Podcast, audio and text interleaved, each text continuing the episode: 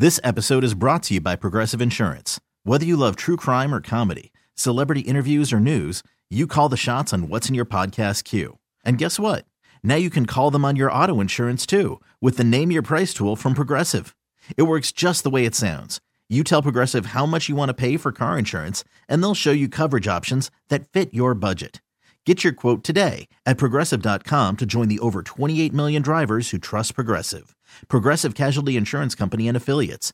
Price and coverage match limited by state law. I'm Hadass Kuznits with Philly celebrity chef Nick Elmi. I know you love it when people call you that, right? not, not really. and we're here at Royal Boucherie, 52 South 2nd Street. This is restaurant number three. He also has Laurel and ITV in South Philadelphia. We're a couple months in, and you are now holding your kind of official grand opening. So, why did you wait a couple months to unveil the restaurant?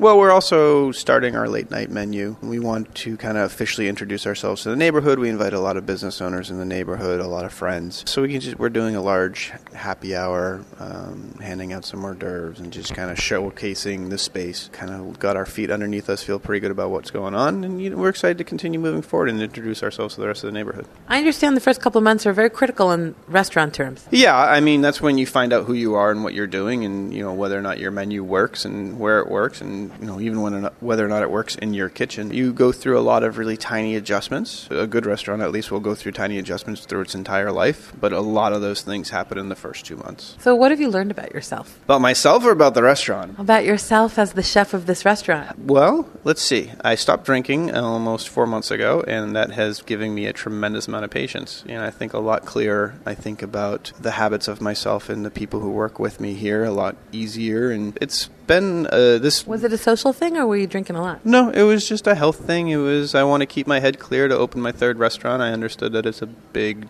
thing to be able to. I, I don't take for granted that I'm in a great position to be able to open a third restaurant. I take it very seriously. I want to be able to think clear headed and you know have my best foot forward every day. And I, honestly, you know, I feel healthy. I feel I feel great. The restaurant is is doing wonderfully, and the people who work for me, I'm unbelievably proud of. And you know, I just you know, I, I never want to take any of this for granted, and I'm having a lot of fun. Most importantly. So, what kind of tweaks and changes did you have to make here at Royal Boucherie? For us, I think it's you have a good idea about what you want to do until you actually physically get into the space. It's like when you buy a house and then you get into the house and you're like, none of this furniture is going to fit here. It's kind of how it works in a kitchen. Uh, you have the idea of what your menu is going to be, and then you start cooking the kitchen. You're like, oh man, all of this stuff kind of needs to be adjusted a little bit. Not major things, just minor adjustments back and forth. We haven't made any major changes. I think that we've kind of stayed the course pretty well since the beginning. The menu's continuing to evolve and get better, and we're really excited to be in Old City. What's the difference between Old City and Passyunk Avenue? Um, there's, you know, definitely two different energies where uh, Passyunk is very reserved um, and very serious. A lot of really, really, really great restaurants all kind of concentrated in one spot. There's a levity up here in Old City. Uh, Old City's definitely gone through a lot of changes in the past couple of years. A lot of the, what people would think of the old fashioned kind of bro bars are kind of fading away, being replaced by nice restaurants, grown up bars. I think that's what we're trying to accomplish here. You know, do you, you think that the population is growing up? I definitely do. If you look at all of the residential that's being built in the area, higher end residential being built in Old City is kind of one of the reasons why we decided to open our third restaurant here. Get to work with a great team and uh, Dave Frank and Stephen Simons and Suzanne O'Brien. The relationship has been really organic between us and the city so far. How is this different than the other two? This is a lot more relaxed. I'm not going to say that my other two restaurants aren't fun, but this place is a lot of fun. Uh, it's a very vibrant, vivacious bar, a beautiful oyster bar. You know, we have great private dining space upstairs. You know, there's just a different energy here. Uh, we either want it to be the best food you've ever had in a bar or the most fun you've ever had in a restaurant. We're kind of kind of let people dictate what they think of the place. Now I know Laurel is five years old, so having your third restaurant means you're not cooking every night, and that was one of the draws, I believe, that you know that you get Nick Elmi, the celebrity chef from Top Chef, the winner, to cook for you. This restaurant is set up. We have a wonderful chef. Uh, we hired here, Steve Forte. You know, within the next couple of weeks, I should be able to focus my attention back to Laurel and split my time pretty pretty well. I also have a wonderful chef down at Laurel named Eddie Conrad. It's kind of starting to grow up and being able to hire really talented people and, and let them do the work, and I still get to be the creative force behind the restaurants and just hire guys that are younger than me who can actually keep doing it and aren't old farts like me, but still be able to be present in both places every day. So that does that mean that you hop around from restaurant to restaurant? Where is your main cooking home? Uh, I do. I either start my day in South Philly and then move up to Old City about seven or eight o'clock at night, or vice versa. I'll start in Old City and then move down to South Philly about seven or eight o'clock at night. So you're always going to. How do you cook it? You can't cook at all three restaurants at the same time. No, no, no. I uh, like to move around, and like I said, I, I have great chefs who work there, and I think I need to get myself like a scooter or something so I can get around, stop driving around the city. to get around. It's my excuse to get a motorcycle. What do you like best about this restaurant? Definitely just the energy and the vibe. There's a certain buzz when you're here on a Friday night. It's like just loud enough here where it's you can still have a conversation at a table, but there feels like there's a great buzz going through the entire place. You said you stopped drinking, but do you need to not be as perfect because everybody else is drinking? I wouldn't say that. I, I, we take our we take the food very seriously, but it is as serious as we take the food. It is uh, very fun and relaxed. A lot of charcuterie, a large raw bar program. I wanted to make food that I would want to eat every day, and if it was up to me, yeah, I'd have a, a plate of charcuterie and a, and a, bowl of oysters every single day for dinner. All right, we got to talk about your TV career. I think I'm that, that kind of phase in my life is has passed, and I'm okay with that. What if they called you? If they call you back and say, "Hey, we need a All Stars," I think we'll take that situation when it comes to pass. I don't. Uh, I try not to think about. it. I try to focus. Right now, I'm trying to focus on this place and making sure that these three restaurants are running perfectly. For me, it was like somebody going on Jeopardy and doing a good job on Jeopardy, and then walking away and be like, "All right, that part of my life's over. I'm going to go do some other stuff now."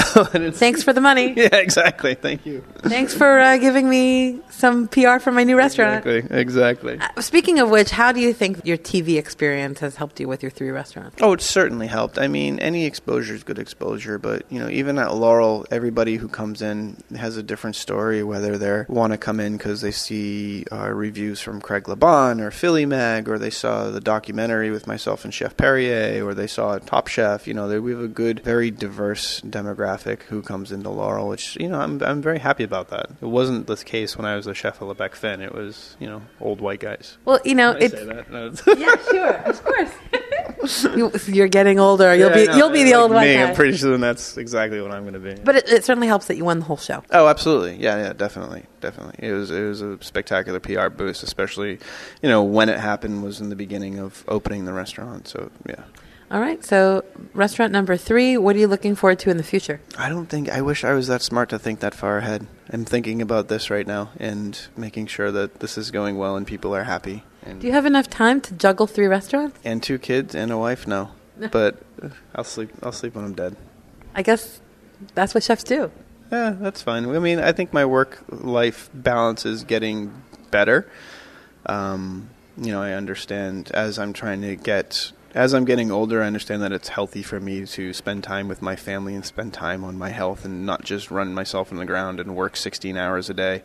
Uh, I know I'm I'm good at working 12 to 13 hours a day. You know, my body feels great and I'm mentally sound. After that, you just get tired and make stupid decisions. So you're focusing on your health now, and you like you said you quit drinking.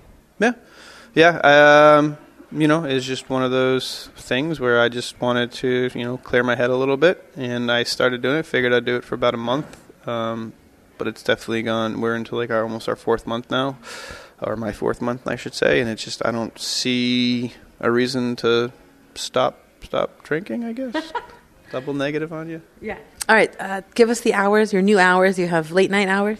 Oh, we uh, dinner from uh, 5 to 10 during the week, 5 to 11 on Fridays and Saturdays, and then late night menu uh, after that until 1 a.m.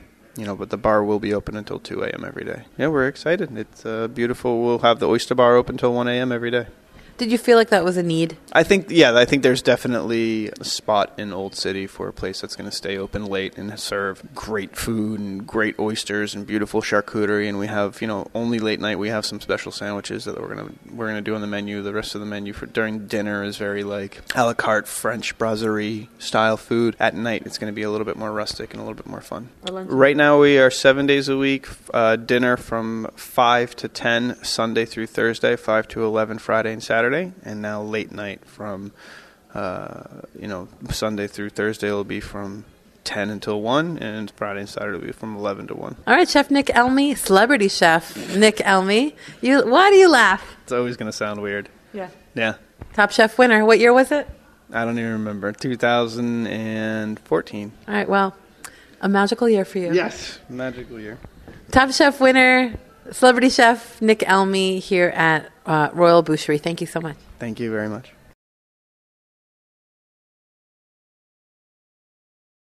This episode is brought to you by Progressive Insurance. Whether you love true crime or comedy, celebrity interviews or news, you call the shots on what's in your podcast queue. And guess what?